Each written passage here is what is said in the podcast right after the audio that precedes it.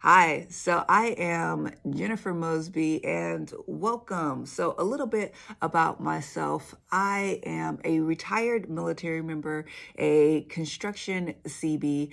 I uh, have my master's degree from Fuller Theological Seminary. I have completed two marathons, all by the grace of God.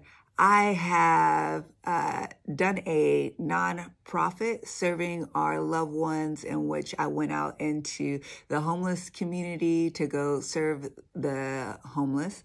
I also uh, have volunteered at homeless shelters. I've completed uh, apprenticeships serving those that are in need. I have served in the church as a Sunday school teacher and one that completed uh, various drives for the church. So I also have a 19 year old daughter. I have a 21 year old son. I have been married for 22 years. And most importantly, I am a prisoner of Jesus Christ. Y'all, my journey with the Lord has been unique. You know, I list all these things that I have done to include traveling the rural. And the Lord has shown me, Jennifer, I'm calling you deeper. I'm calling you higher. I'm calling you further in me than you have ever gone. Yeah. See, I asked God, why are we doing this now? And he says, because I wanted you to exhaust all of life because one day I know I'd asked you for all of it. Yeah.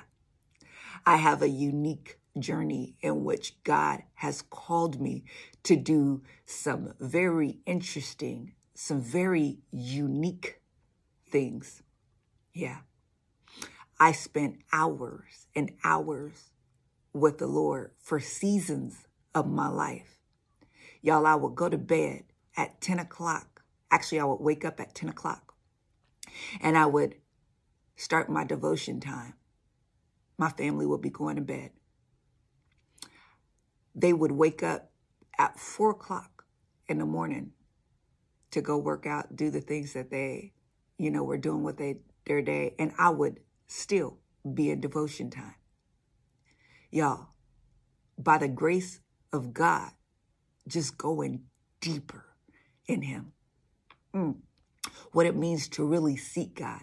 You see, this walk is not just about a checklist. I go to church. I go to Bible study. I have a position in the church. I go, I read my Bible, I worship. I speak in tongues. I try to be a good person. And I tell people to try Jesus. You can do all that, understand, and miss God. And all those activities, are you seeking to have an encounter with God? Mm. You see, the Lord tells us there are many that will say on that day, Lord, Lord, and I will say, Depart from me, I never knew you. Lord, but we did all this stuff in your name. So we understand the purpose of coming to Christ is to know him. Yeah, we want to know God. Also, the Lord tells us if anybody desires to come after me, they need to deny themselves, take up our cross, and follow me. So we also have the two greatest commandments, which all the law is encompassed in love God with all your heart, mind, soul, and strength, and love others as you love yourself. You see, with those three things in mind, this is what defines our Christian walk. This is what should show up daily in our lives. We should be led of the Holy Spirit, guided by the Holy Spirit, taking the very steps that God has laid out for us. Yeah, they're ordered for us. So the Lord has released me to do life coaching, to do spiritual counseling and mentorship. And I am looking forward to it because I know what it's like trying to take care of yourself. Ain't it enough? trying to manage yourself, trying to keep yourself together physically, mentally, emotionally, spiritually. But then to have to care for a family, immediate and extended, trying to take care of a household, trying to take care of your job, trying to maintain a sense of purity and truth and authenticity and love in the ministry God has called you to and trying to figure out what that ministry is or the next move in that ministry. But then also trying to continually make time for the Lord to have that intimacy with Him, to dig deeper in Him, to go further in Him. Y'all, it's much. Look at the story of a, the Proverbs 31 woman. Whew. She got to be prepared. She got to be grounded in the Lord and led of the Spirit to do all of that. But even more so, as a man, the challenges you have as a man.